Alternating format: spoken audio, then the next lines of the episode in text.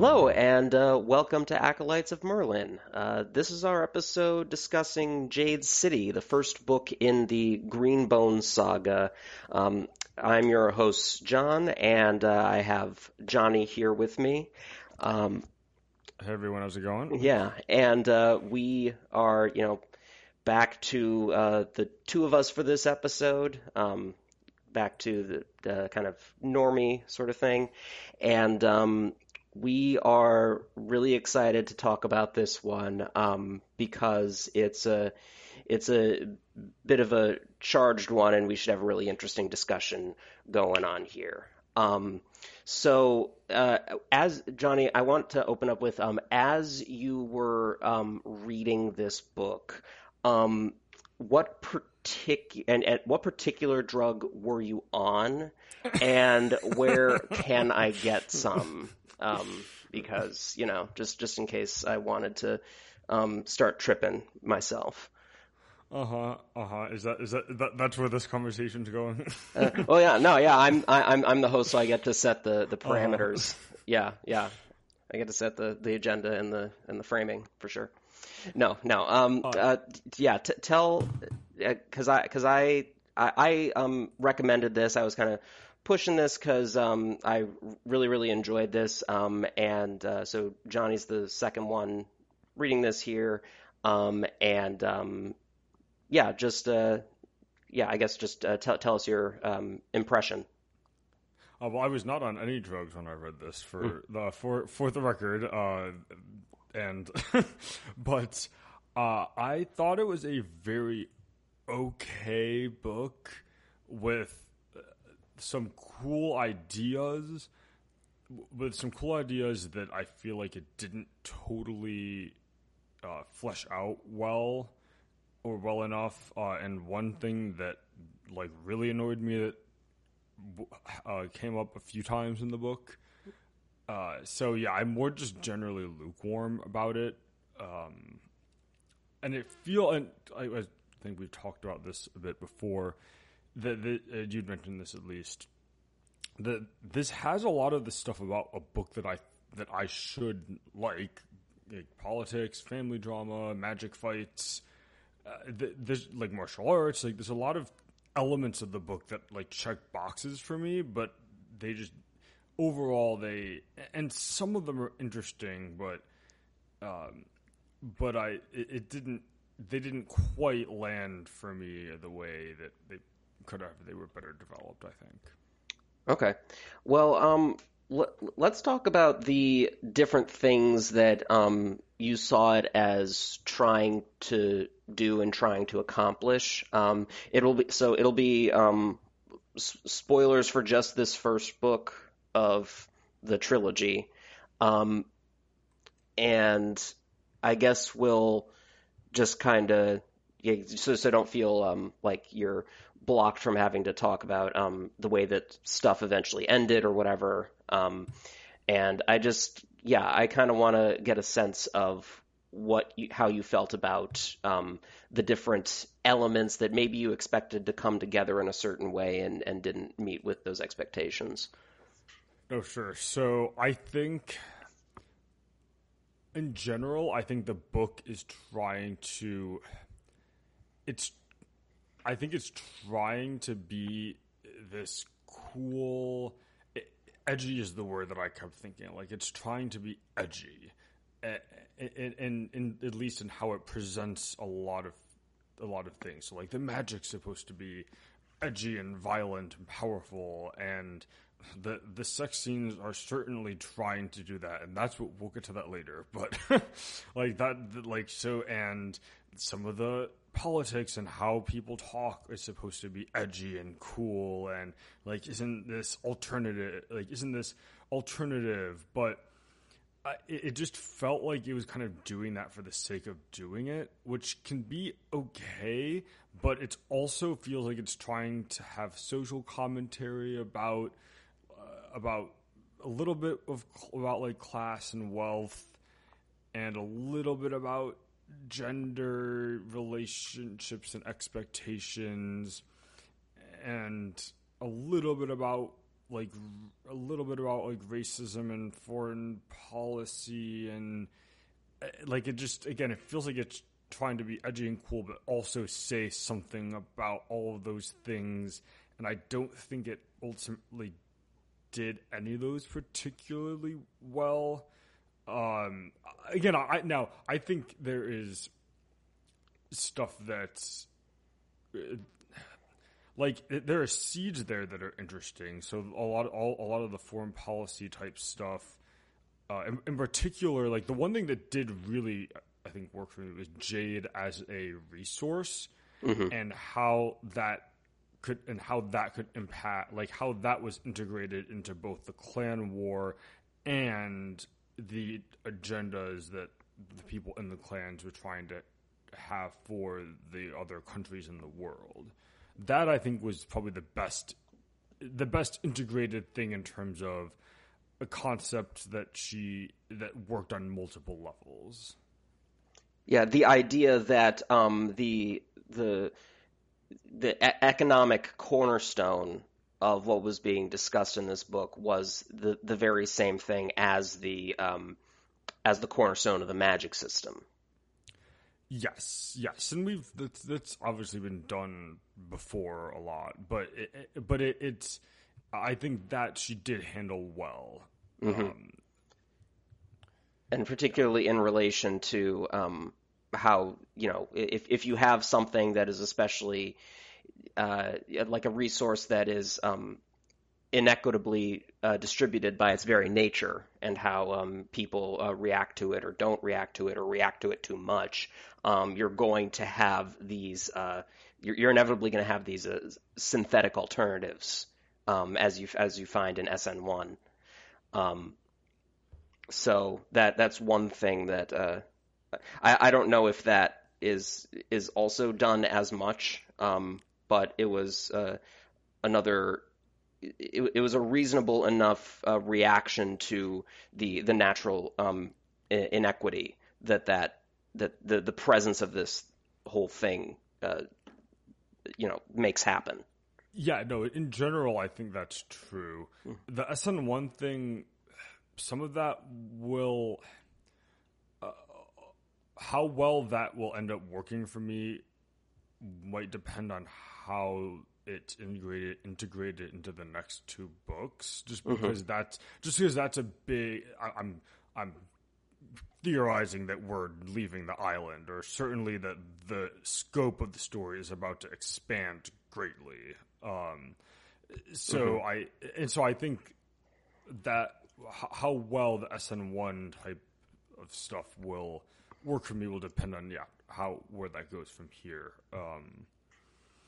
But to your point, from a kind of economic type perspective, it makes sense that like these, that in particular the other was Espenya and what's the other one, Aquitania, I think they're the two countries they talk about, that they would want some sort of either alternative or way to compete with Jade. Right, and it has Espenya is the main one that I remember, but some of the other ones, it's tied into the legacy of colonialism that was, you know, perpetuated by these wars that or even this major war that happened fairly recent in history, recently enough that the hero is still alive, that one of the main heroes is still alive. I feel like that it's necessary to invoke. I mean, we just kind of glibly often bring in different stories and books and whatnot. But there are two that I definitely think are like essential to bring in, namely Game of Thrones and The Godfather. The Godfather is the main one I was thinking of course.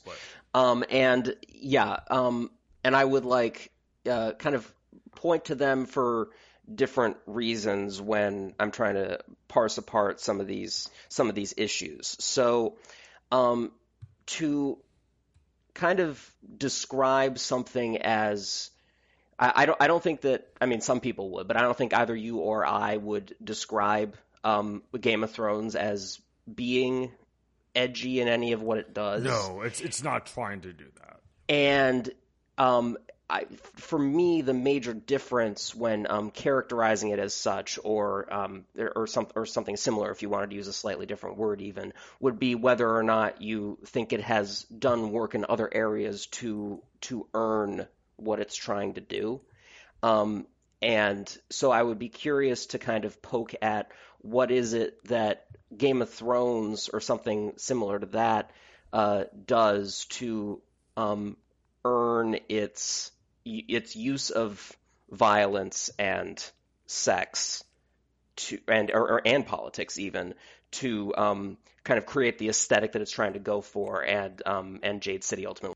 So I think first of all, it's been a while since I've read Martin's books, and mm-hmm. not to get too deep into that, but I'm not going to defend his use of sex or sexual violence when he does, or again, a lot of that depends on the detail, would depend on the detail with which he goes into it. But with the politics at a high level, the big thing I think he does that this doesn't is that in Song of Ice and Fire, there are a lot of different factions with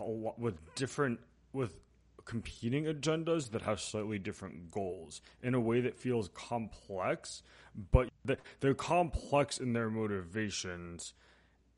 But you understand, and there's a fun in piecing together how who they're competing with. Like, which factions they're competing with, which factions are they allied with, how, and it's really interesting to piece together the complexity of the political situation in that story. Where this story, it feels like she's trying to make it seem very complex when it's actually pretty simple. It's No Peak versus the Mountain, and I felt like there was supposed to be this. Does the Mountain actually want to go to war with No Peak, or are they for real in what they're offering? And I never really bought into that. It seemed clear to me, okay, there's going to be a conflict about this, going to be some sort of clan war between the two of them at some point. Uh-huh. And so I was not really interested in a lot of the stuff leading up to that. Because mm-hmm. A lot of the foreign policy stakes just kind of seemed at least not something that was going to be addressed in this book, just because we hadn't really met anyone from like outside of the island yet, or at least like not in a major role. You just knew that to the extent that the Mountain was going beyond its. We want, I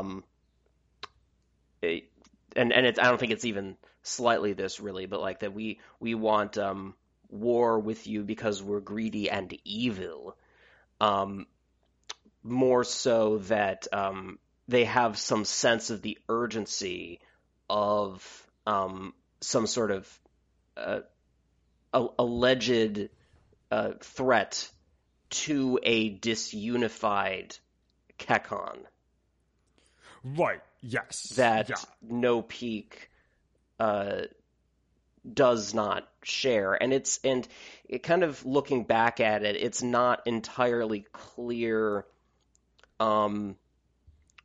whether... Because, I mean, they make it quite clear that they de facto hold more power than the government. Each one of them does. And so, because, you know, they mainly control Janloon, but Janloon is enough. And I guess that it's like, well, I mean, if you think about it, you know, most countries do just have the one, kind of the one power center, and maybe it should be the elected government as opposed to the clan, but even if it is the clan, is there really any reason for No Peak to continue its its independence? Like, is it anything other than ego or family legacy?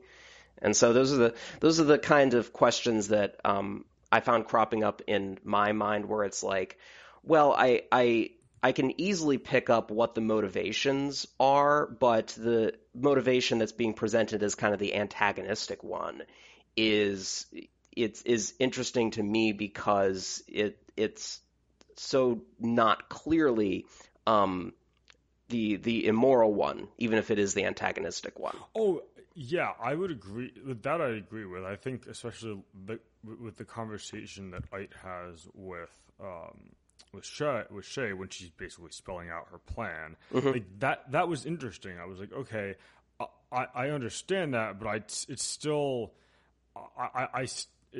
feels like we're just walking from point A to point B, and I'm not really interested in how we're getting there, because I know we're getting there eventually, and there aren't going to be a ton of twists along the way. Well, Lan dying was a twist, but It still ended up. But the book still kind of ended up roughly where I thought it was going, even with Lan dying, even after Lan's death. Well, yeah, but with a with a sort of at least temporary resolution, or at least a temporary diffusion of the conflict, given the regrouping that needs to happen after Gaunt Ash's death. Yeah, and I think that was one of my issues, was that nothing really felt... no plot points really felt resolved other than Anden's graduation. And even that was a little, like... I get it with the kind of PTSD family history with the, like, Jade fever... with his mom, mm-hmm. I understood, but it seemed a little that almost seemed like a twist just for the sake of having a twist there, because she wanted conflict between Anden and the family. That didn't seem like a natural reaction extension of what Anden had been through up to that point. I think it does, but I'm also it did leave me thinking, okay, so. What was the point of what was the point of his character? Like, what did he do in the entirety of the book?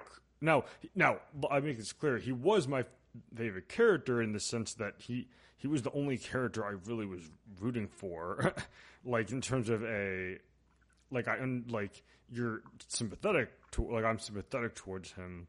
Mm-hmm. But other than the role he plays in Gaunt Ash's defeat, what does he really do other than to just show us the school in the book?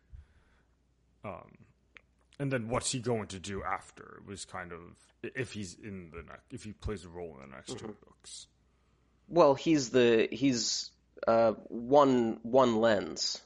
I mean, it's not, he's not really in a position to be an effective actor of things, and I think that's fairly realistic. That he's, this isn't a, young kid is able to do all this stuff type of story.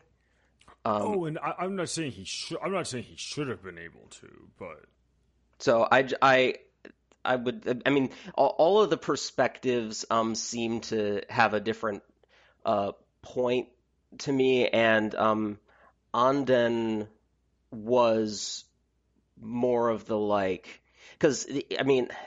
I don't think it's too much of a spoiler to say that a large part of this story is going to be generational. And Anden is definitely at the beginning of his story, and he is the younger perspective now, and that's going to change slightly moving forward.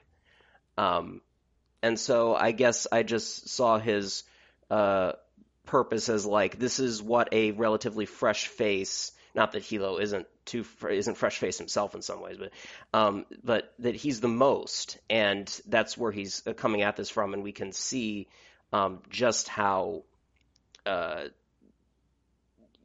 strange it seems to someone who's not like versed in it or doesn't fully accept it, and that's supported a bit by the fact that he is he's very Espenian passing when compared to a lot of the people that he's around.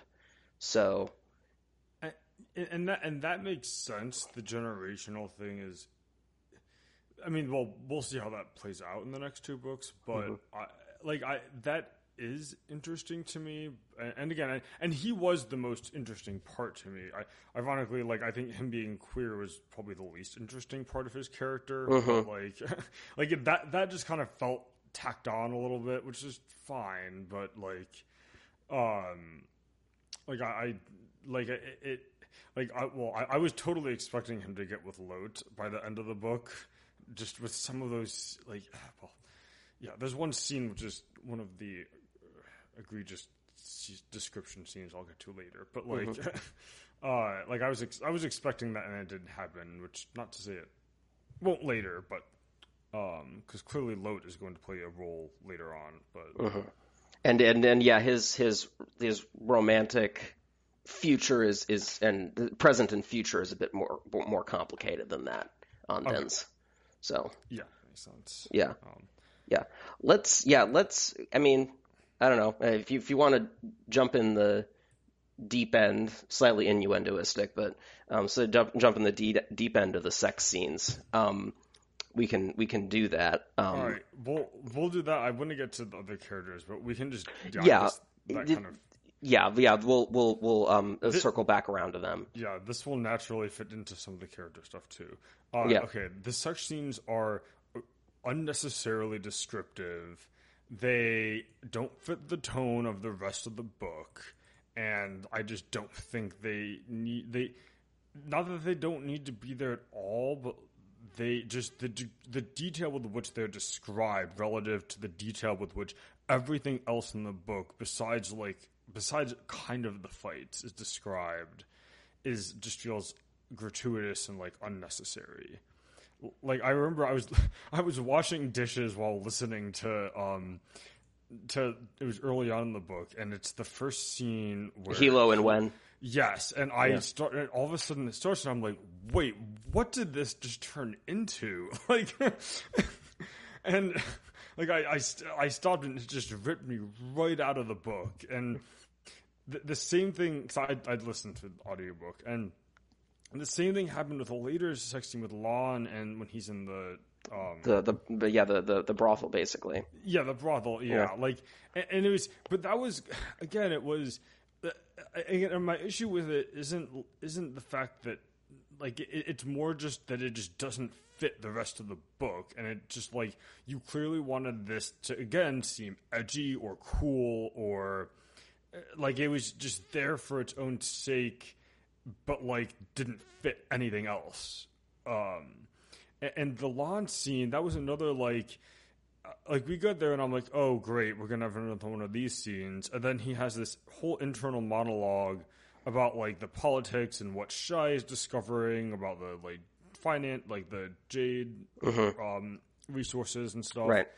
And I'm like, oh, okay, well, I guess this is just window dressing for him to have this self-reflection time. And then we get another one of those scenes, and I was just like, okay, I just didn't need this, because this isn't, the book doesn't seem to be, this doesn't seem consistent with the rest of the book. And the same with the pictures that Shae finds. That was a weird okay, is there a Me Too subplot here that is not going to get explored past the paragraph where Shae explains what happened to her friend and the extreme detail we get of the pictures. It just felt very I just didn't again, it just didn't fit with the rest of the book and what it was trying to do, and it felt it was there because this is an edgy, CW. This book would fit well on the CW. I'll put it that way. I don't mean that totally as a jab, but is there a story that we've both read that contains a sex scene that is more like appropriate in detail and is not egregious that you could that and I don't know how much it would do for our listeners here, but I it would help me before I make a counter. The short answer is no, and maybe that's just because romance and sex and sci-fi and fantasy books is generally not like the strong suit of many of the authors, but which is fine. That is what it is. The main one that comes to mind is this one in the book "The Spear Cuts Through Water" by Simon Jimenez that I think is really it's not this like gratuitous, but it is more descriptive, but very much fits the tone of like a scene and what that scene's trying to say about the two characters and the internal struggles that they're dealing with. And I mean, maybe like some of Martin's stuff is fine. I honestly don't remember those specific scenes in the books. Like I'm thinking more of the show, but what about, do you remember Rise of Endymion? Yes, I think that works better. Okay. Yeah, from what I again, it's been a while since I read the book, but the scene, well, this and that also has kind of an interesting, unique setting. That scene, I think you're thinking of. It does. It's just the physics of it are very different. Literal physics. Yeah. But it's so. I only remember the one of Lan, though I do remember now there were Lan had two experiences in the brothel. I'm pretty sure. They, you know, as far as like your particular experience with the level of detail that it had and how out of step it might have felt with the rest of the book is something I can't speak to. But each one of them has a point. And what the Hilo's like going to fake assault his girlfriend and then not. Sorry. No, it's that they are both, you know, passionate, young, and in love. And then you have Lan with his just kind of going through the motions type deal with the scenes that he has. And there's going to be one in particular in a later book that I want to revisit, obviously, that has a similar thing. But it can be difficult to parse through and see those characterizations that are getting worked on if you're, you know, not able to turn around on like, oh, it's a sex scene, oh goodness. But it's there. And that's fair. I think and this kind of gets into some of the character stuff is that I never really understood. I never really felt why I was supposed to root for the main, like the three characters, other than they're the main POV characters. Mm-hmm. Like from a, I mean, not that they're bad characters, but I just never really felt strongly like, oh, like this is why I'm like Anden. He's clearly like a bit of an outsider for various reasons, and he mm-hmm. also has kind of the school coming of age stuff. And like he has. Whereas the others, I'm like, okay, they're just in their slots that they're naturally supposed to be in, and there's some internal conflict there, but I don't like, and so maybe that plays into, I don't know, maybe like with, like I guess I could kind of see the characterization, but the level of detail relative to, like. The rest of the book just didn't. It just kind of felt very out of place and unnecessary. Mm-hmm. Like I guess that's like the main thing is like relative, like how relative to the rest of the stuff in the book. Okay. And then like in the book group where I read it, Shae was not particularly popular. Does the audiobook say Shae? Honestly, because I always said Shae and pictured what's like the actress from like Tyrion's Person.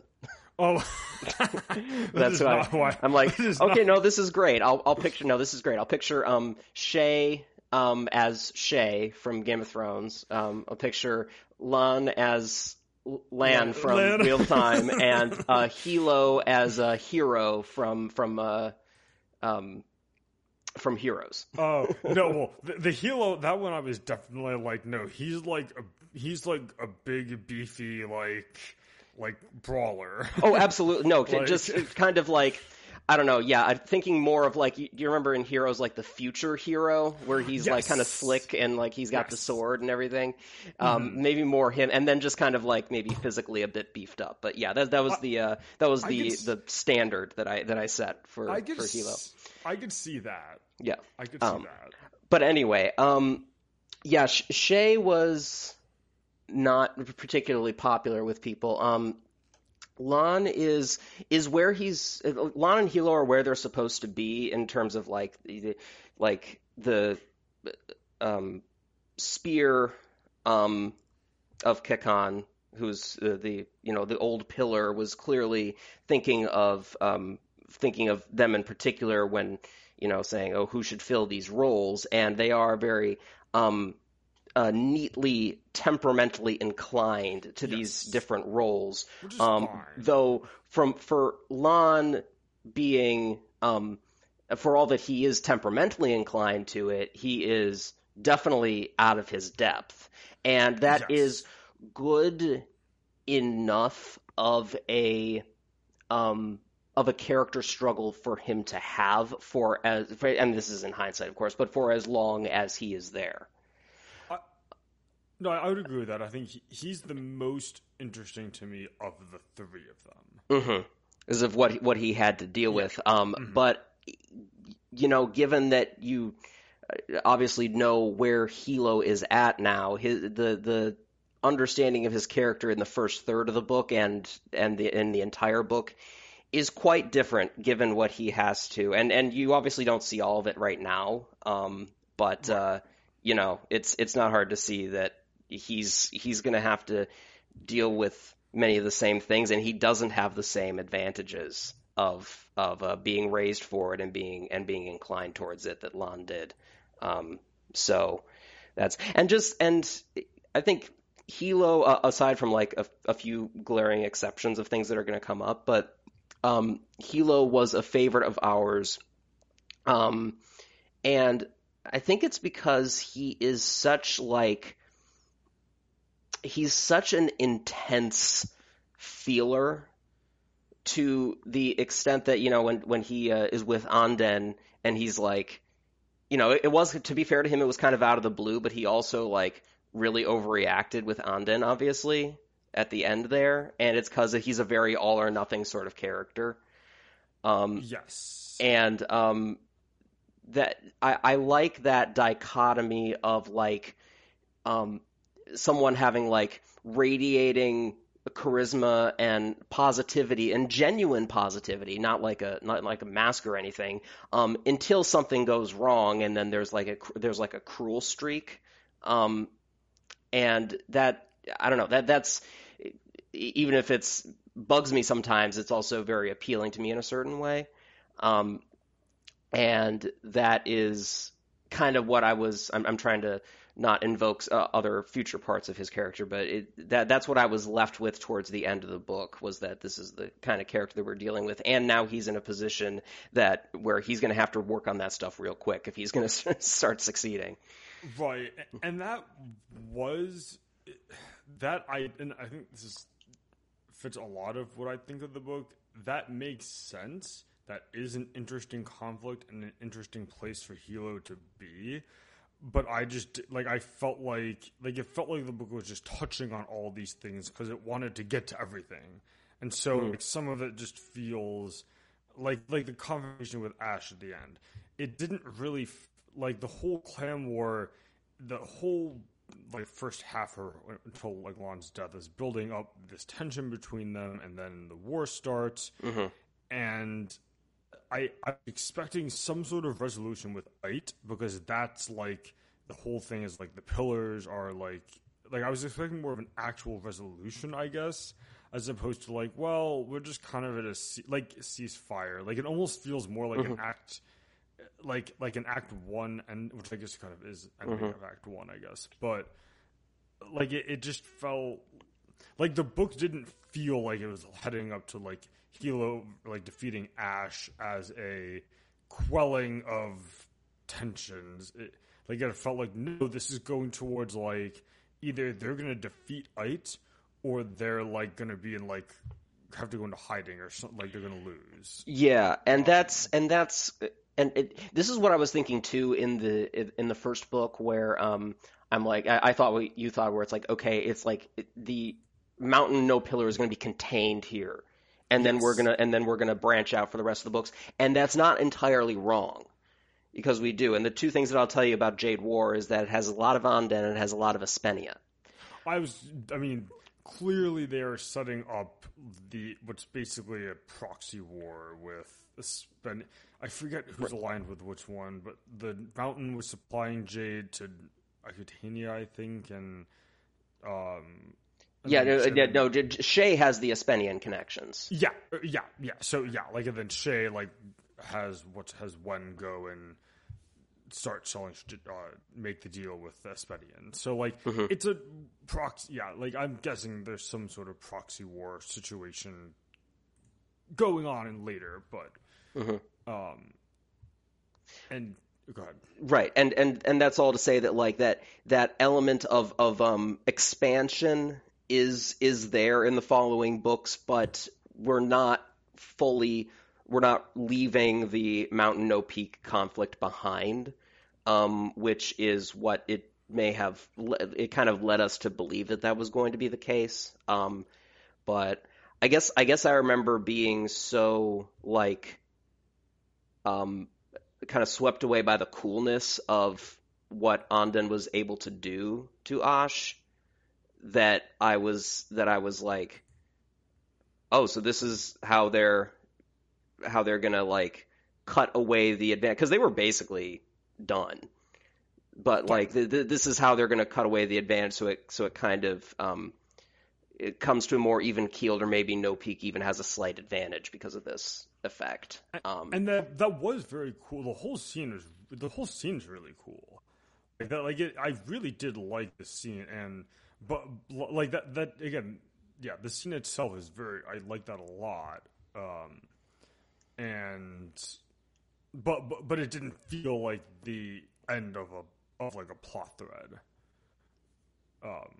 Which yeah. Well, no, and that it goes to that thing of where like, how do you balance, you know, subversion and doing something cool to screw with the reader's expectations that doesn't necessarily crap on like any sort of like Game of Thrones season 8 level stuff, where it doesn't crap on like essential right. expectations that yes. the reader has, balancing that with I guess having a sort of a reasonable satisfying conclusion once the dust settles. Which and where this falls on the spectrum is kind of up to interpretation. I don't think it's in that in terms of that. I know. I was saying no. It was an yes. extreme example, but I was just yes. saying in terms of like subversion that only works for the sake of subversion. That is totally antithetical to the previously stated goals of the story. Where I don't think this quite reaches that in terms of what we needed to have happen. No, because that was a part of the conflict, but the mm-hmm. Ash Hilo stuff felt like that was a big thing early in the book, as like everything's building up, especially when they're both the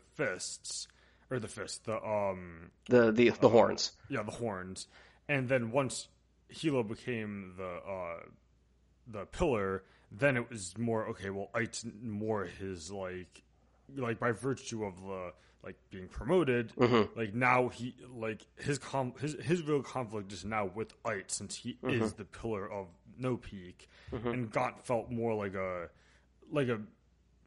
not mini boss, but like basically, like, that would have been, like, that was something I would have expected earlier in the right. book.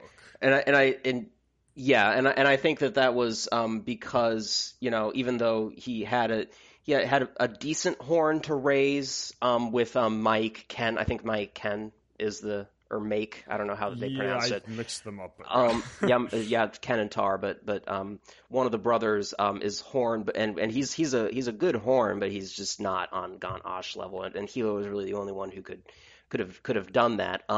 But to be fair, it's like Ash did have like one POV and like three appearances, and then he was kind of at the center of this final conflict, and I think it's a bit fair to have a problem with that, but it was certainly fine for me, because he was even though he had like dodgy setup as far as like what we expected from the beginning, he was still a really formidable obstacle, and that was enough for me. Yes, that I totally agree with. Like how he was characterized, and like the threat he throughout the whole book, I did feel like he was a big threat whenever he appeared, like mm-hmm. in whatever context. Right. And he kind of had that like easy walking around with his thick neck, you know, and just having this sort of easy rapport with people that nonetheless he's like immediately in control of the situation. And Hilo has that too, to a lesser extent. But Ash really did embody that. And I think the book does that pretty well in a couple instances. Like whenever Ite is quote unquote on screen, like that's done really well in terms of the presence that she, yes, her presence is like felt like in the scene with Shae. However, I actually forget how the audiobook pronounced it, but but that was like very well done. Yeah, so definitely has a strong sense of some of the characters, and is able to move with that. Yes. You said that. Tell me about Barrow, because we haven't talked to God. Yeah, because you said that you had more of a soft spot for him and then you said until after the assassination, and I assume that meant that he's just really high on his own perceived dominance and competence, yes, when it was literally nothing to do, yes, with any of that. Yeah. So funny. So here's a funny thing. When I first started the first scene with Barrow and Lan, when they meet and Lan like let spares him or whatever, I thought that he was going to become the weatherman because I'm thinking, oh, Lan let him live. I hadn't really met all the point of views yet, and other than like it seemed like Doru was gonna be out the door by the end of the book based on that setup in the beginning. And Doru, you said? Doru, yes. Yeah. Like I knew he was gonna be out. He was not gonna be the weatherman by the end of the book. So in the first like couple chapters before we met Shae, I was thinking, oh well, it's probably gonna be Barrow, and that's gonna be how she's gonna subvert this expectation of he tried to he tried to steal Jade, and he's going to like learn how to, basically he's going to be the vehicle through which we learn about the culture, and he's going to like just rise through the ranks of No Peak and eventually like be Lan's, like prove himself to the clan and to Lan, which is obviously not where that went. No. But and Barrow has a bit of a, you know, might have a bit of a different destiny. Yeah, and you pretty much described my thoughts already. I mean, yeah. I was like kind of sympathetic in the beginning. Again, that was one of the kind, because initially it's set up as he's a lens through which we might see how he's like the everyman on the street. Right. He's even more of an outsider than Anden is. Right. Yeah. And so we're gonna see like more of the how the class, like wealth stuff, right, works, and that wasn't really like where that went, and it started to go in an interesting place when he was doing whatever stuff for the mountain, and then after the scene with Lan, then it was like, okay, like, yeah, you're a bit like, you kind of dug this hole for yourself now. Oh yeah.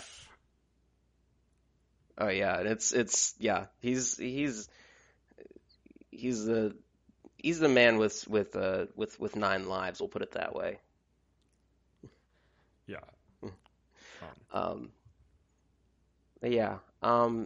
Anything else burning for you for the book? I did want to touch on, like, because there are. Because again, this is like there's some we'll say cinematic set piece sequences. So I'm thinking in particular when Lan has that duel outside of the warehouse, right? That one, the big one, which I feel like should have been this really epic moment, is when they go basically trash the casino and stuff. And is that in response to what is that in response to? It's just kind of their big move in the war, because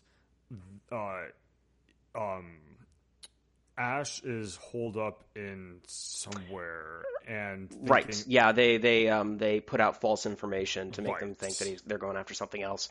Yeah, and I think, oh, go ahead.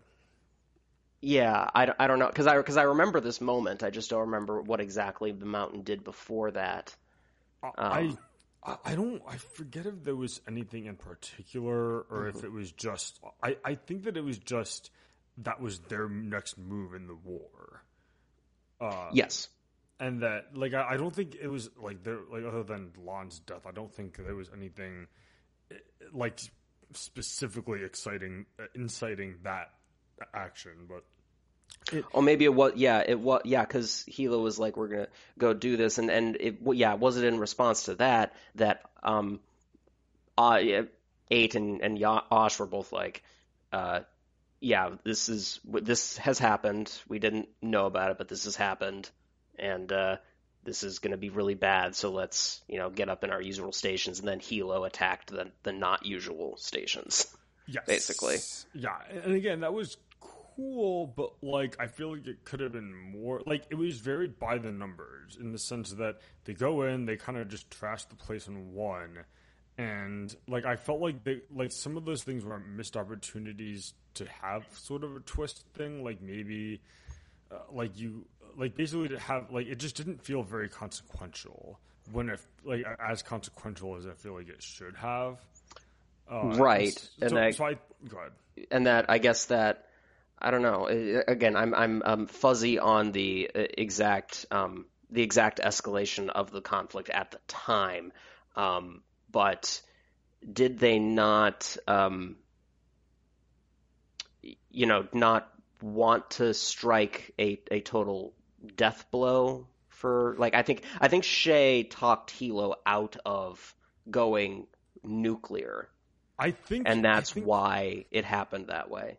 Yeah, and I think it was more just they wanted to go after the like, knock the mountain out of that area of the city. Right. Yeah, like that was more, I think, what it was about. Like, it was more of a strategic play, yeah, which it was interesting, but I feel like could have been like a much like it would have been more interesting if, say, Ash had somehow been involved in that, instead of just effectively sidelined for that sequence. But I mean, the magic, again, it was cool, but it serves its purpose, like, well enough, I think. And we see, I think that's the only time we saw Shae use Jade, like, in combat, I think. Oh, is it? Okay, yeah, because, yeah, she's pretty good. She's pretty good, but it's not. That's not where her role is at the very start. Right. Yeah. Yeah, and I do think we could have had more confrontation. Like just some of the confrontations felt like they should have been more explosive than they were, or at least more, or maybe more consequential.